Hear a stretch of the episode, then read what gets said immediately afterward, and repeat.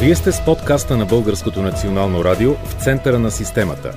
Ще предложим епикриза на нашето здравеопазване. Ще направим хирургически разрез на проблемите в него. Ще извадим на светло образните изследвания на сложните казуси. Ще тръгнем по пътя на пациента този епизод на подкаста в центъра на системата ще обсъдим една тема, за която сме говорили много дълго през годините. Ще говорим за достъпа на хората с дихателни проблеми до домашно кислородолечение. Защо е важно да се изяснат всички гледни точки по тази тема и защо след толкова години всъщност този достъп до кислородни апарати не в болнични условия, а в домашни условия. Част от пациентите не могат да получават по здравна каса и най-вероятно от това проистичат през годините редица проблеми. Но най-напред да представя нашите гости. Това са Владимир Афенлиев, директор дирекция лекарствени продукти, медицински изделия, диетични храни и помощни средства в Националната здравноосигурителна каса. По телефона ще включим доцент Диана Петкова, председател на управителния съвет на Българското дружество по белодробни болести. Тук при нас в студиото на Националното радио е и доктор Александър Симичев, пулмолог, началник на функционалното отделение към Медицинския институт към МВР и Наталия Маева, председател на Българското общество на пациентите с белодробна хипертония и пациентски представител в Европейската референтна мрежа за бял дроб. Много ми е приятно да сте наши гости днес. Здравейте! Здравейте! Здравейте! Здравейте! Здравейте, доцент Петкова! Иска ми се да започнем с това. Цитирам, заради липсата на производители или търговци на апарати за домашно лечение с кислород, здравната каса все още не заплаща и не отпуска такива медицински изделия, въпреки че те са в списъка и от 2021 година. Започвам с вас, доцент Петкова. Това ли са последните новини? И все още ли апаратите са в списъка на здравната каса за домашно лечение? Може би този въпрос трябва да зададете на господин Афенлиев, защото по отношение на прерогативите, които има здравната каса, аз няма как да имам компетентността, но това, което знам от разговори с него и с ръководството, с експертите от здравната каса, които ние а, периодично имаме в а, тази посока, е, че истината е такава и доколко сме известно на търг, който е обявен в годините на COVID, когато търгуващите и дистрибутиращите кислородни концентратори фирми, които ги отдаваха за ползване на стойност, която ми е срамно да цитирам, но тя достигаше доста така имагинерни величини, не са се явили производители, които да заявят желание. Добре, нека господин Афенлиев да каже тогава каква е актуалната в момента ситуация и ще продължим. Ако ми разрешите малко по-подробно да обясним въпроса, защото говори се спецификация, търг, списък и така нататък. Медицинските изделия, които здравната каса заплаща, се оформят в една спецификация, така се нарича, в която са обединени групи, подгрупи и така нататък. Всяка година тази спецификация се гласува от надзорния съвет на касата след което се провежда договаряне и се публикува повторно списък спецификация вече с конкретните доставчици и цени. Така наречените медицински изделия за кислородотерапия, кислородни концентратори са група 5 на спецификацията от 2021 година. Потвърждавам това, че 2021 и 2022 година не се яви нито един кандидат, желаш да се договори с нас и да сключи договор. Тоест, имаме ги в нашата спецификация, нямаше Въпреки, с кой да се договорим. Имаше възможност. По какви причини не бих могъл да коментирам и не е работа на НЗОК да го прави. Тази година, да, защото е това е процес, който ежегодно се повтаря. Спецификация, списък, има си определен ред, по който се включват нови изделия. Тук не говорим за ново изделие Имаме две фирми, по понятни причини няма да цитирам имена, които са заявили участие, т.е. имаме готовност да проведем с тях договаряне. И какво ще стане? Преди каквото и да става обаче, стигаме до един проблем, който е общ не само за НЗОК, а за цялата държава. Трябва да има официален бюджет на държавата и оттам, тъй като не знам доколко знаят хората, бюджета на НЗОК всъщност е закон – Точно който така. се приема от Народното събрание, нарича закон за бюджета на НЗОК.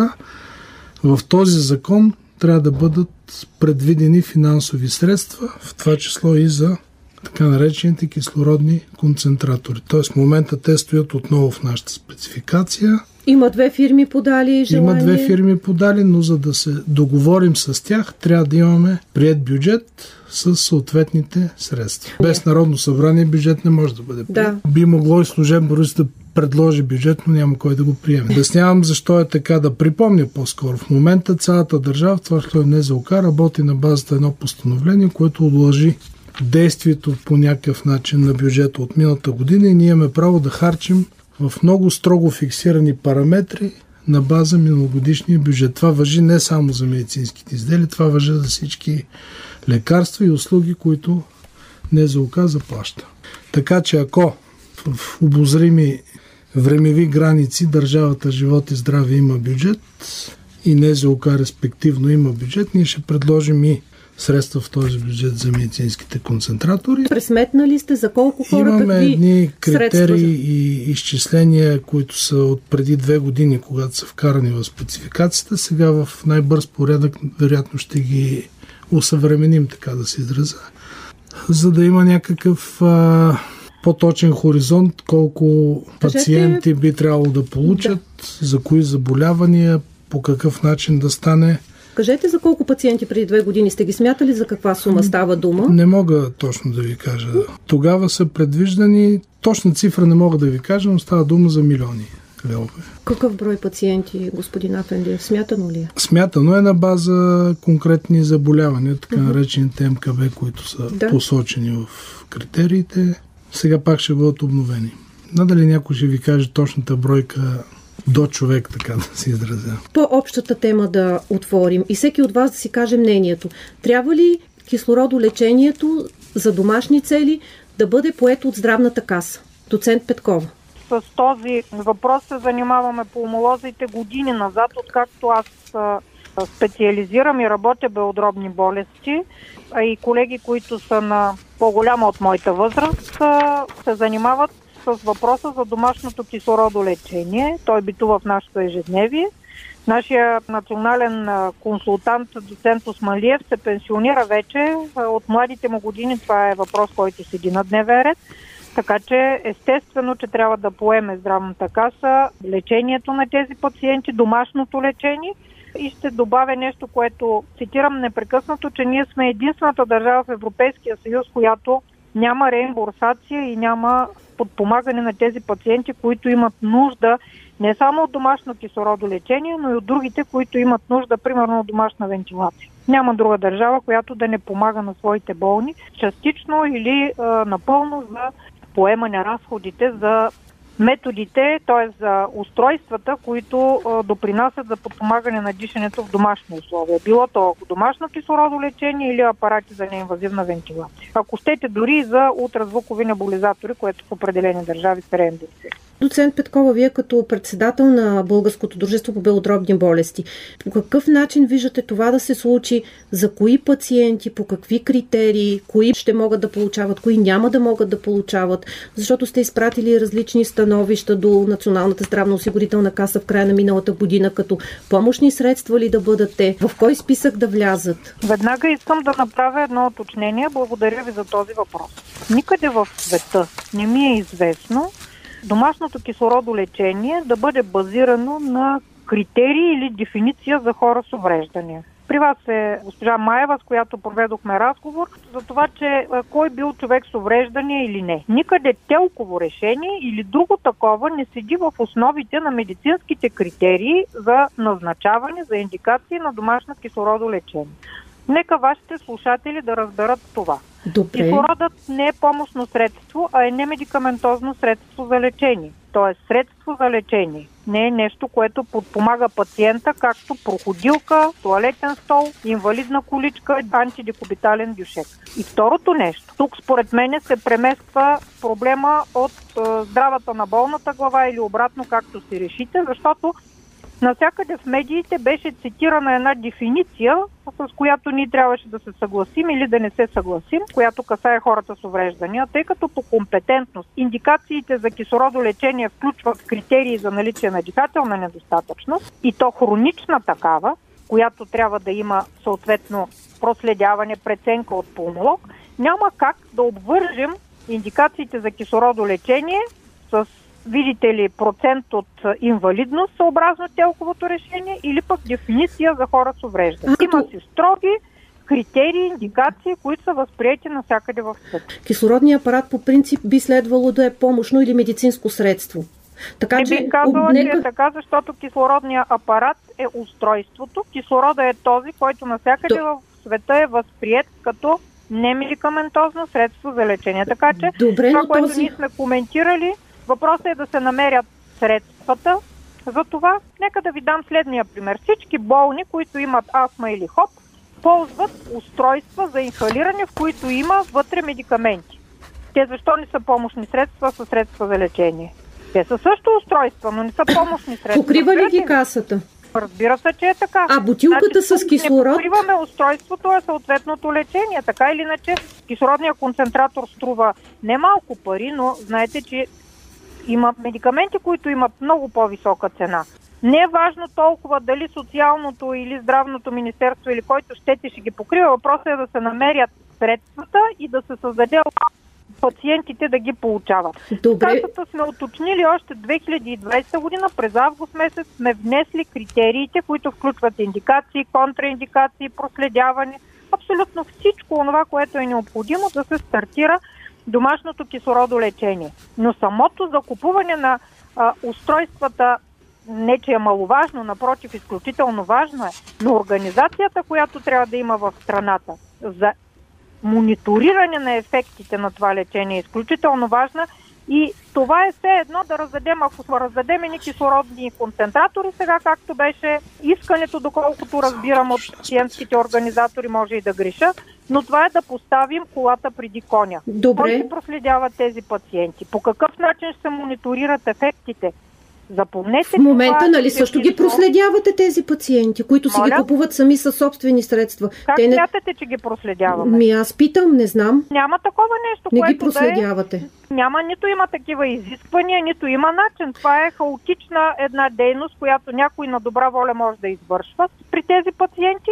Или ако отидат да си платят кръвните газове, някой да ги погледне по когато отиват на рутинните им прегледи, ако са болни с ХОП, да кажем, три пъти през годината, или ако имат дихателна недостатъчност, също толкова. Но тези пациенти изискват едно близко мониториране на ефектите, защото кислородолечението, както може да помогне на пациентите, така може и да доведе много бързо до влушаване на дихателната недостатъчност и до бързата необходимост те да постъпят в интензивно отделение, а някои загиват изкъщи от предозиране на кислород. Нека да чуем господин Афенлиев искаше нещо да каже и след това да дадем думата на двамата да. гости. Тук научния спорт, така да се каже, не.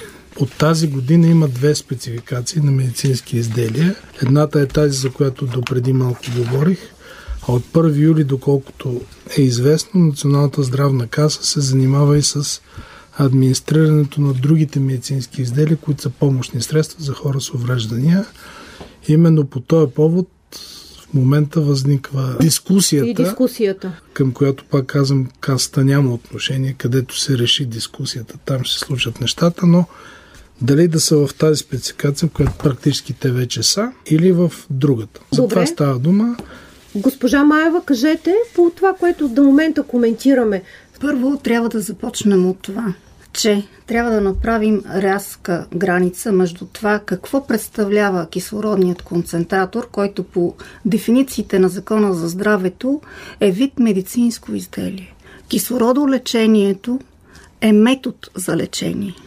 И оттам идва този разнобой и може би доцент Петкова по някакъв начин е била засегната от диалога, който сме провеждали с нея до сега, но за всички е ясно, че стъпвайки на закона, ние трябва да намерим решение в полза на пациентите, които страдат от дихателна недостатъчност.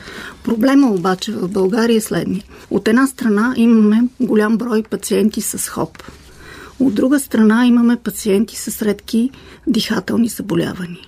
За редките заболявания знаете, че няма регистър, както и за пациентите с ХОП. Ето затова господин Афенлиев не може да отговори колко точно концентратори са нужни. Ако ние имахме тези регистри, сега ще, да бъде много лесно на касата да изчисли и да прецени.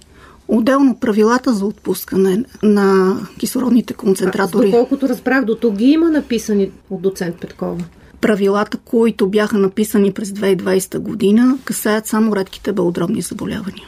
Това не е вярно, госпожо Маева. Моля ви да не спорим, защото имам документи пред мене от касата, които показват как е разписано ковидове заболявания редки.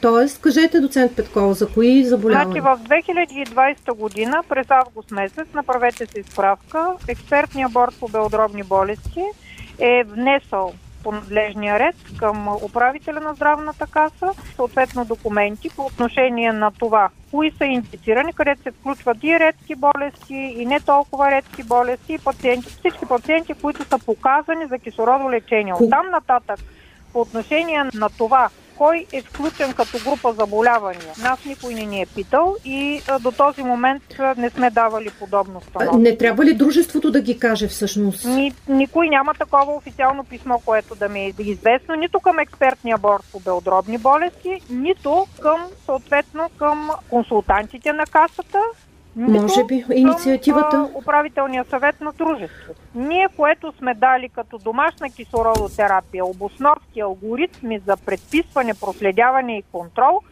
включва от редките болести до палиативната медицина и тези с сърдечни съдови заболявания. Тоест, Няма как редки да болести, хоп, муковисцидоза, примерно, хора с там... онкологично заболяване в някакъв последен стадий, на които им се налага.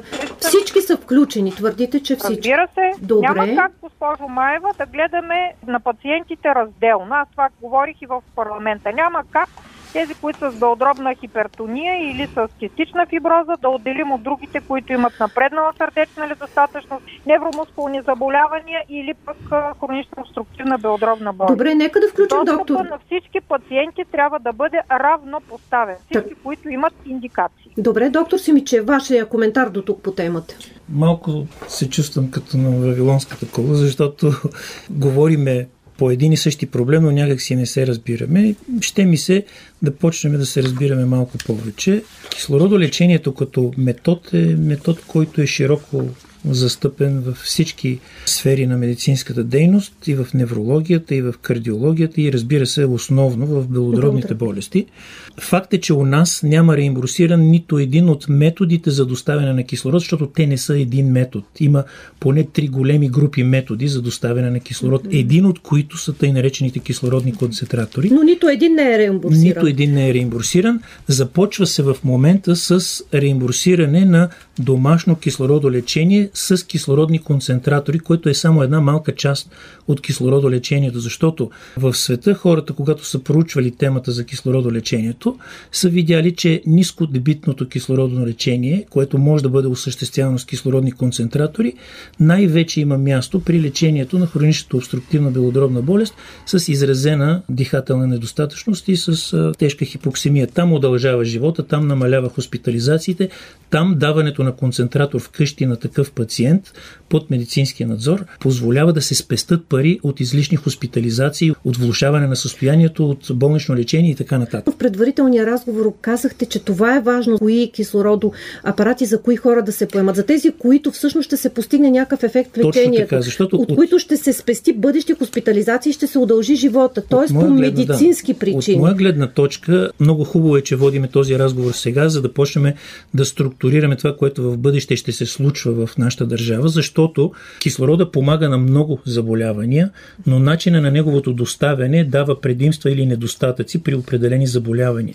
Не случайно в различните държави различни системи за кислородоподаване са реализирани. Например, във Франция основният механизъм, по който се доставя кислорода е тъй нареченият течен кислород в едни термоси специални. Докато в други държави е кислород под налягане в бутилки. У нас се започва... Веднага ще ви репликирам, доктор Симичиев. Тъй като съм се занимавала дълго време с домашното кислородолечение и в региона на Варна от 20 години вече, заедно с белодробните лиги в Швейцария имаме опит за домашно кислородолечение и мониторирането на това лечение на пациенти, които ползват за сега домашно кислородолечение с кислороден концентратор. Веднага ще ви репликирам, че бутилки за приложение на кислород в света няма. Течният кислород в държавите на Европа е най-добрият избор да кажем, който има при създадена добра организация, но затова трябва да имате система, която да поддържа тези не термоси, а големи контейнери с кислород, които пациента има в дома, защото съм обикаляла в, в домовете на пациентите и много добре познавам тази система.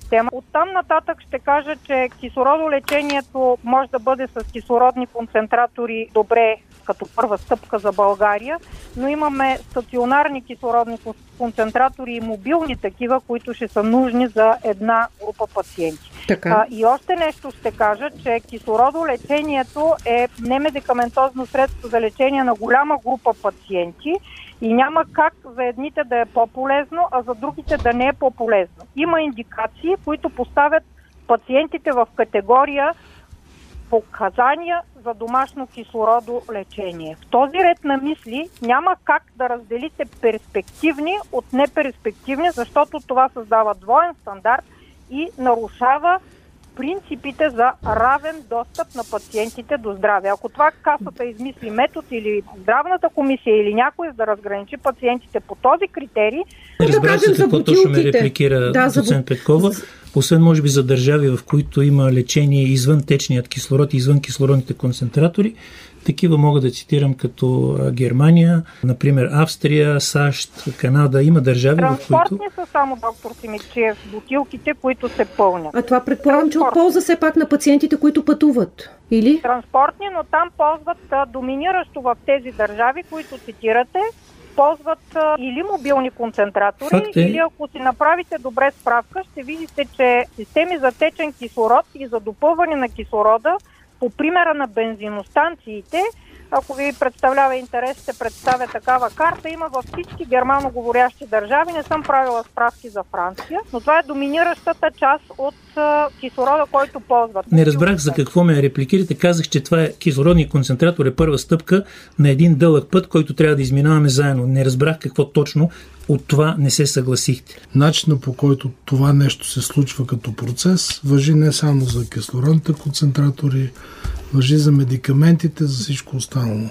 Произнасят се медицинските специалисти, в случая консултантите на националната на касата, научните дружества, определят медицинската целесообразност, насочеността на лечението, очаквания ефект и на база това каста си прави разчети и взима решение за реембурсация на едно или друго медицинско изделие, на едно или друго лекарство. Как ще бъде описано? Като медицинско изделие или като лечение? Ето е спецификацията, много ясно пише. Медицински изделия за кислородотерапия, тире, кислородни концентратори, даже е посочен определена характеристика какъв тип да бъдат. Това добре ли е доцент Петкова преди да включа? Не, не е значи добре. Това, което ние, научното дружество и колегите, както експертния борт, защо не сте съгласни? Представи като становище е, че то трябва да бъде като кислородолечението е метод за лечение. И само да допълня дали и на кого колко ще помогне, означава ли, че пациенти с онкологични заболявания не трябва да получават лечение, след като перспективата им е лоша? Това, което аз цитирах е начина по който самите концентратори са записани в спецификацията за медицински изделия. Не спорим дали е метод или е. А след това нещо. няма ли доцент Петкова в критериите алгоритъма за получаване да уточните заболяванията и пациентите? Разбира се, аз казах, че ние това сме посочили доста отдавна. Както и методите за лечение, които могат да бъдат терапия, която да е непрекъсната, която да бъде demand, която е свързана с характеристиките на самите концентратори. И само нещо ще добавя още, че не съм съгласна с това, което доктор Симичиев цитира, че концентраторите подават нисък дебит кислород. Част от тях, както и използвахме такива в периода на COVID-пандемията и при пациенти, които имат дихателна недостатъчност, дебита достига до 10 литра за минута, което е висок дебит. Лимитите в болнично лечение са за 15 литра. Вие си направете справка, кое е нисък дебит и кое е висок. А какво ви притеснява тук? Това нали е приложено в болнично лечение, под лекарски контрол? Не, не, говоря, че високият дебит крие определени рискове, така че това не е безвредна нискодебитна или някаква друга кислородотерапия, макар че има пациенти, които и от половин литър за минута могат да бъдат в риск. Това касае контрола и наблюдението за тези пациенти и това е пункт, който е в посоката, която защитаваме, че трябва да бъде изградена мрежата за контрол на тези пациенти, преди да бъдат отдаваните на пациентите за лечение. И трябва да се спазват индикациите, които сме посочили. Това, което вие сте предложили и ако те залегнат, както вече са залегнали в списъка на здравната каса, това няма ли да даде вече добрата рамка нещата да вървят напред? Тоест да има и получаване по здравна каса, и контрол от страна на лекарите, и обучение на пациенти и техните близки какъв дебит това, използват. Аз силно вярвам, че това ще се случи, тъй като това е моя лична кауза от 2017 година. И тук а, виждам подкрепата на Националната здравноосигурителна каса, защото тя спазва изискванията на закона и всъщност по силата на наредба номер 10, кислородните концентратори за домашно лечение, които са налични в България, които са регистрирани, са медицински изделия. Но когато говорим за пациенти, които страдат от тежка форма на дихателна недостатъчност, първо нека да започна от това, тъй като имам голям опит като пациент, който е живял на такава терапия. И искам да се върна малко назад в разговора. Всички пациенти, които страдат от някакъв вид рядко белодробно заболяване, още на първата година от своето заболяване са освидетелствани с телково решение. Предвид тяхната невъзможност да се придвижват, да работят активно, защото имат силна форма на хипоксия. Всеки пулмолог, който в практиката си има такъв пациент, обучава този пациент как да борави с този кислороден концентратор. С кислородния концентратор върви така наречения пулсоксиометър, който всички познаваме от епохата на ковида. Така че аз не виждам някакво притеснение от това да има някакви осложнения или поражения на пациента, ако той ползва това медицинско изделие в домашни условия. Доктор Симиче, в момента как се справят тези пациенти, които ползват у дома? Първо, Това всяко е... нещо, което се отпуска по Национална здравноосигурителна каса, върви с назначение, което минава през лекар. Тоест лекар трябва да се подпише, че това нещо е необходимо на този пациент и съответно лекарят както на рецептата отдолу пише по колко таблетки на какъв период от време трябва да се взимат, така предписанието на кислородотерапията, поне началното такова, винаги върви с препоръки от лекуващият лекар, лекуващият пулмолог в случая. Това ще наричат изисквания. Точно така, тези... за да може те да се... За да може те, те да, точно така, за да може те да бъдат спазени. Доктор Симичев, как ще титрирате доктор Симичев дебита на кислорода в амбулаторни условия ми е въпроса. Ами... Нека да все пак да изслушаме хората, които работят в клинични бази и виждат такива пътя. Аз не виждам защо спорите с мен при положение, при положение, че нищо не съм казал до момента, а вие постоянно атакувате и спорите с мен и не виждам защо.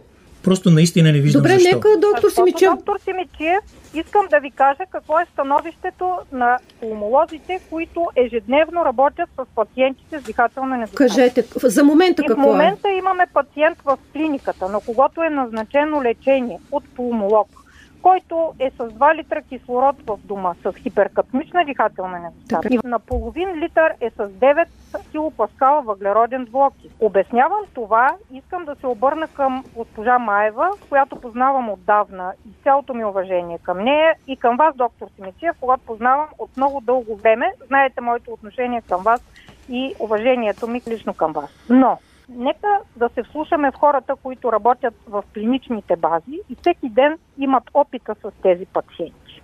Искам да ви виждам... кажа, че проблема не е в кислорода и сатурацията. Ще цитирам професор Киркович. Нещо, което казвам на студентите в първата си лекция още. Който казва така в далечните години, в които е практикувал своята професия, е преподавал. По-добре да имате син и жив болен, отколкото розов и умрял. Когато на болен с хиперкапнична дихателна недостатъчност отнемете стимула за кислород, който той трябва да получава, то тогава покачвате сатурация, тя става 90 и над 90%, но покачвате и въглеродният двокис. И това Доцент Петкова, до един въпрос. Един въпрос, доцент Петкова. Знаете ли колко човека са починали, защото нямат достъп до кислород? Знам, доктор Симичиев. Е, това исках да ви питам, доцент Петкова. Да направим така, че нещата да се случат точно така е. който е правилен. Ако, ако гледаме да единствено и само... колко пациенти са загинали от кислород. Нека наистина да работим така, ще да се случат нещата, да не спорим за дефиниции или за съответни определения на пациенти. Няма как телковото решение да бъде основание, госпожо Маева, да се получи кислороден концентрат. То не е основание, то е един така, от, един от критерии. Медицинското основание за това е болния да има дихателна недостатъчност, хронична, да има титриран дебит на кислорода, да бъде проследен в стабилно състояние, което може да стане само в болнично лечебно заведение и да има осигурен екип, който в доболничната помощ да може да бъде в негова подкрепа. В Тоест искате да кажете, че телковото решение ви притеснява. Тоест не е основание това пациента, защото се това се дебатираше последните Ама искате да отпадне като критерии ли? Разбира се, че трябва да отпадне. Искате да отпадне категорично. Е Обаче, кои са тия пациенти, които се нуждаят от кислородолечение, нямат тел? Например, Има такива, които желаят да работят. С какво заболяване са? на 46 години. Не е телково решение. Той да седи вкъщи без кислород. А с какво заболяване? Колега ви, представете си, че пред вас стои пациент с пулмонална артериална хипертония или с пулмонална фиброза с а, сатурация без а, кислороден концентратор 78. Този пациент, мислите ли, че е годен да не бъде освидетелстван? Той не може да се движи. Той ще Аз получава разбирам, припадъци. Маева, но не може телковото решение да седи в основата. Той пак не, аз не твърда да... Не е То не е в основата. Аз губим си времето върху детайли, вместо да вървим в правилната посока да решим. Към приключване върви разговора. Може ли всеки един от вас да каже, ще се стиснете ли ръцете на някои от пресечните точки, така че когато имаме ново народно събрание и бюджет, всъщност пациентите вече да имат достъп до кислородолечение в домашни условия. Разбира се, че ще си стиснем ръцете с Националната здравноосигурителна каса, защото през последните няколко месеца работим доста активно. Надявам се и в следващия парламент да имаме подкрепата на политиците и да бъде намерено добро решение. Но, много моля, експертите, Нека с помощта на пациентските организации, защото през изминалия месец аз успях да събера информация от всички страни членки на Европейския съюз правилата за отпускане. И много силно впечатление ми направи как хубаво са написани правилата в Белгия. Много точно е разписано по видове заболявания, по нива на сатурации, кръвногазови анализи и други медицински показатели. Всичко това е разписано.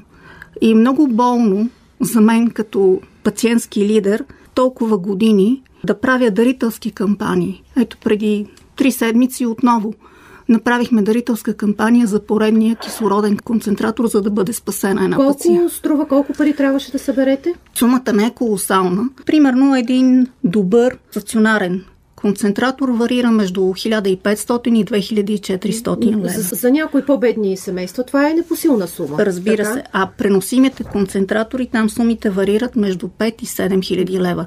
Така че нека да бъдем реалисти, защото много трудно в момента, в условията на инфлация, едно семейство да може да отдели близо 10 000 лева за да живее техния роднина качествено. Доцент Петкова, от вас обобщаващи думи? Ще кажа следното. Няма кой повече от пулмолозите да желае домашното кислородо лечение да бъде реимбурсирано и пациентите да получат възможност да дишат вкъщи свободно. Без необходимост семействата им да изнемогват, за да получат кислороден концентратор. Няма кой, госпожо Маева, повече от мен, защото добре знаете каква е афинитета ми към пациентите с редки болести, с тези с пулмонална хипертония и тези, които имат кистична фиброза, тези, които имат идиопатична белодробна фиброза, да желаете да получат най-доброто от света. Знаете, че това, което е бивало възможно, сме го правили в невъзможните условия. За ваша информация, ако не нямате този документ, който е депозиран в касата, през 2020 година, ще ви кажа, че в детайли за всяко заболяване, индикации, контраиндикации. Да, при нас е този документ, между другото, доцент Петкова. Който е около 20 страни. Да. Така че ако го нямате, просто се запознайте с него, защото Не. той е базиран на всичко това, което в света е факт. Искам да ви уверя, че българските пулмолози са изключително добре подготвени в тази посока по отношение на домашното кислородолечение. Всички болни най-тежки с дихателна недостатъчност по време на ковидната пандемия преминаха през белодробните клиники. Всички онези, които имаха нужда от домашно кислородолечение, се проследяваха от пулмолозите.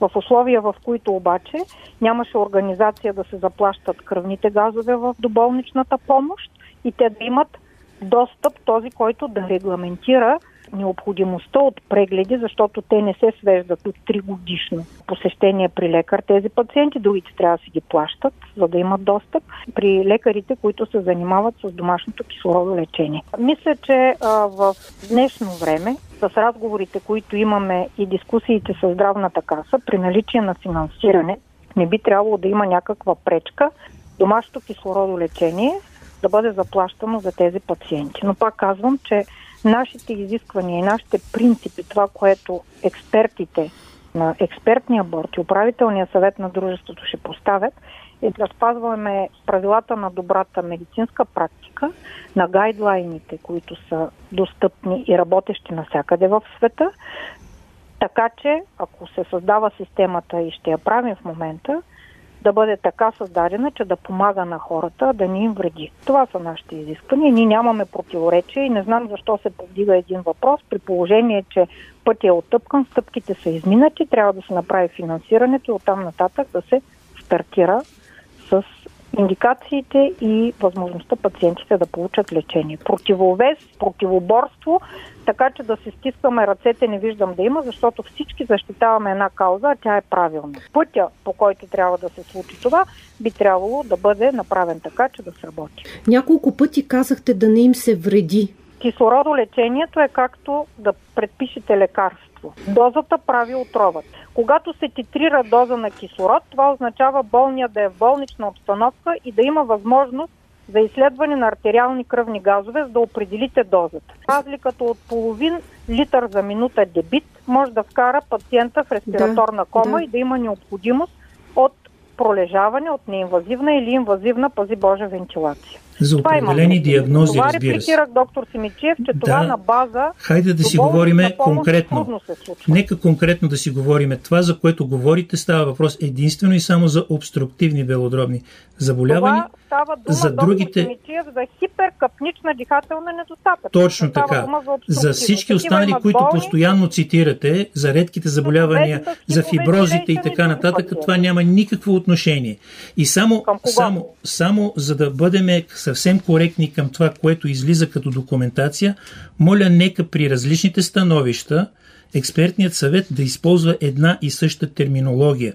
Защото в 20-та година пишете на четвърта страница нагоре у нас НЗОК не заплаща лечение с средства за подпомагане на дишането. А в становището от 2022 пишете кислородолечението не би трябвало да се разглежда като вид помощно средство. Помощно средство и средство за подпомагане на дишането, доктор Симичиев, са различни неща по терминология. Добре, щом смятате така, нека да бъдем с ясни, с ясни, с ясни критерии. терминология това са две различни понятия. Методи за подпомагане на дишането са апаратите за неинвазивна вентилация или неинвазивната вентилация като метод и домашното кислородолечение. В конкретния случай става въпрос за становищата, свързани с кислородолечение. Конкретно. За това става Пак въпрос. казвам, това са детайли, които не мисля, че принципно имат някакви различия, но това, което сме написали, е точно онова, което в медицинската литература е визирано. Обобщението на доктор Симичев ми се иска да чуем. Какво е по тази тема конкретно? Смятате ли, че ще се стигне до добра Със сигурност развръзка? ще се стигне до добра развръзка. Трябва да си говорим и да се разбираме, и да се изслушваме, да не влизаме в разговорите с предубеждението, че човека от среща иска да навреди с нещо или че методиката е толкова опасна, че може да убие маса хора, защото тя е методика, която помага на много повече хора.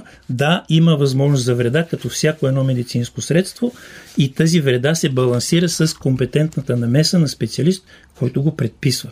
И затова трябва да осигуриме достъп на българските пациенти с белодробни заболявания до целият спектър от кислородолечение. Нека започнем с кислородните концентратори, но да не спираме до там, защото те не са панацеята След за всички. това към кое трябва да се продължи, исках да ви попитам. Идеалният вариант, би бил, идеалният вариант би бил да може да имаме и национална система за течен кислород, но това е скъпо удоволствие, което преобладаващо богати държави в Европа имат, но трябва да може да се стремим и към това пациентите да може да бъдат предписани това средство, което в най-голяма степен ще помогне на конкретен даден пациент. Някои пациенти имат нужда от високи стойности, висока, така, висок дебит от кислород, който кислородните концентратори не могат да, да осигурят. И много ми се иска, господин Афенлиев, в края вие да обобщите, но в тази посока. Имаме ги включени в списъка на здравната каса за домашно лечение апаратите. Имаме, доколкото разбирам до този момент, критерия алгоритъм за тяхното получаване. Нали така? И всъщност да. очакваме държавния бюджет. Вас нещо друго притеснява ли ви? Не, мен няма какво да ме притеснява, само да уточня, че тук може би за пореден път се получи едно неразбиране. Госпожа Маева знае, че всъщност имахме лек спор, когато почнахме да правим нова спецификация за помощни средства, които пак са медицински изделия. И тогава стана ясно, че всъщност концентраторите вече са налични в другата спецификация за чисти медицински изделия. Като медицински изделия. Определени са, нещата са ясни. Когато стане дума да се прави бюджет живот и здраве, НЗОК ще предвиди някаква сума на база, разбира се, критерии, на база заболяванията, бъдещи пациенти и така нататък. Да се надяваме тази сума да бъде гласувана в общия бюджет на НЗОК. Тя ще бъде за медицинското изделие. Естествено. Доцент Петкова, нещо да добавите? Аз ще кажа, че за съжаление експертите на Българското дружество по белодробни болести не бяха поканени на тази среща, която касаеше медицинските изделия. Тогава, още тогава щяхме да кажем нашето становище и може би нямаше да се стигне до този дебат, но ще подкрепя господин Асенлиев и ще кажа, че волята я има, методиката е ясна, опитните специалисти в тази посока, белодробните лекари са на лице. Ако мога да успокоя госпожа Маева и да се надяваме всички, че когато средствата са налични в държавния бюджет, когато има парите, то тогава мисля, че бързо ще решим този въпрос, защото финансите са основно определящи, иначе колкото и знания да има, до нищо няма да достигнем. Като казахте финанси, това устойностяване на апаратите през здравната каса ще заплати ли лекарския труд по проследяване на тези пациенти в домашни условия? На този етап, госпожо Хрищева, и този въпрос не е решен. Аз да. това ви казах, че поставяме малко колата пред коня. Не, че до този момент специалистите по белодробни болести не извършват тази дейност но понякога тези пациенти имат нужда от много близко проследяване. И... Всяка седмица трябва да бъдат при техния пулмолог, да. което е, ако им дадем стационарни концентратори, както ще се тръгне в тази посока, тъй като пациента без концентратор няма да може да стигне при лекаря, това означава, че лекаря трябва да отиде на домашно посещение mm-hmm. при пациента. В домашни условия изследване на кръвни газове, не на Пациента ли ще си плати това домашно посещение? Моля? Пациента ли ще си плати? Доцент Петкова, хайде да, само, си говорим да неща, които няма да се случат в България. Пациента ли ще си домашно плати? посещение домашно? никой помолок не прави. Не знам с кого сте се срещали, но аз съм посещавала свои пациенти на добра воля, защото когато заболяването, диагнозата и съответно хода на болестта при определен пациент станат кауза, то тогава лекаря не търси финансите, но това не може да бъде практика в държава. Господин Афенлиев искаше да допълни. Тъй като отиваме към края на разговора, ако ми позволите леко в страни от темата, но все пак за мен е важно да го кажа. Първо се радвам, че Госпожа Маева каза няколко добри думи за Националната здравна каса, което не е често срещано явление, държа да кажа, от пациентските организации. Всъщност, по край дискусията се споменаха няколко доста тежки заболявания, водещи до дихателна достатъчност, като например кистосна фиброза и други такива.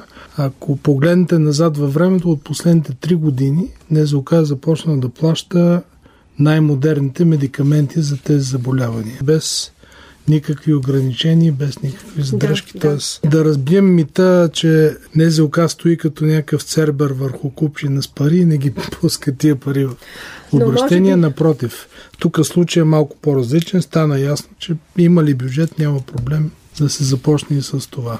Обаче пък лекарите си имат една своя, как да кажа, кауза, че не целият им труд е заплатен изцяло. Така е този някой, който не е бил съпричастен, той не може да оцени какво означава кислородолечението за него. И доктор Симичиев и аз сме виждали такива пациенти, затова ще кажа, че това, което лекарите дават на този етап е на добра воля, но когато трябва да изграждаме система, трябва да има ясни правила. Ние сме за това правилата да са ясни, да могат пациентите да имат достъп, да могат лекарите да са спокойни, че техните пациенти са обгрижени и естествено институциите спазвайки алгоритмите и правилата, да могат да упражняват контрол върху средствата, които са вложени. Ако няма правила, ако има хаос, нищо няма да постигне. И още нещо ще кажа. Аз искам да благодаря в лицето на господин Асен Лиев на Националната здравноосигурителна каса. Ще кажа, че за тежките белодробни заболявания, не само за кистичната фиброза, но и за идиопатичната белодробна фиброза и за бронхообструктивните заболявания. Напоследък визира може би последните 10, а може би и малко по-назад, се въведоха всички нови методи за лечение, които са достъпни в Европа и в света. Медикаментозни имам предвид.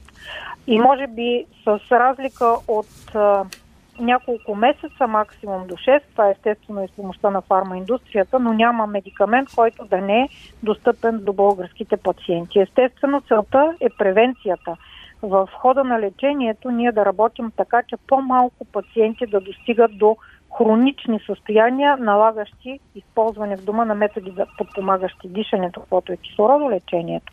Но в крайна сметка сме извървяли позитивен път и аз мисля, че трябва, можем да кажем добри думи, да се поздравим с това, което сме постигнали.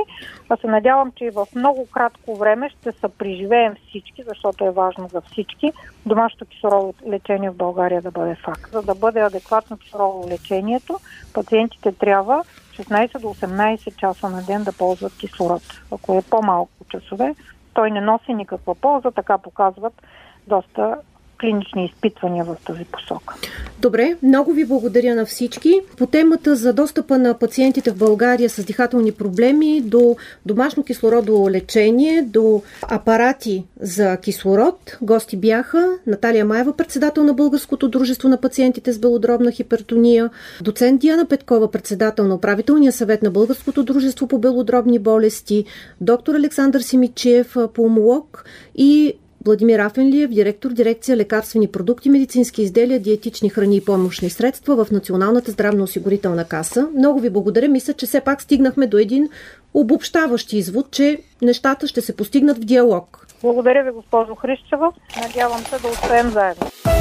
Вие бяхте с подкаста на Българското национално радио в центъра на системата.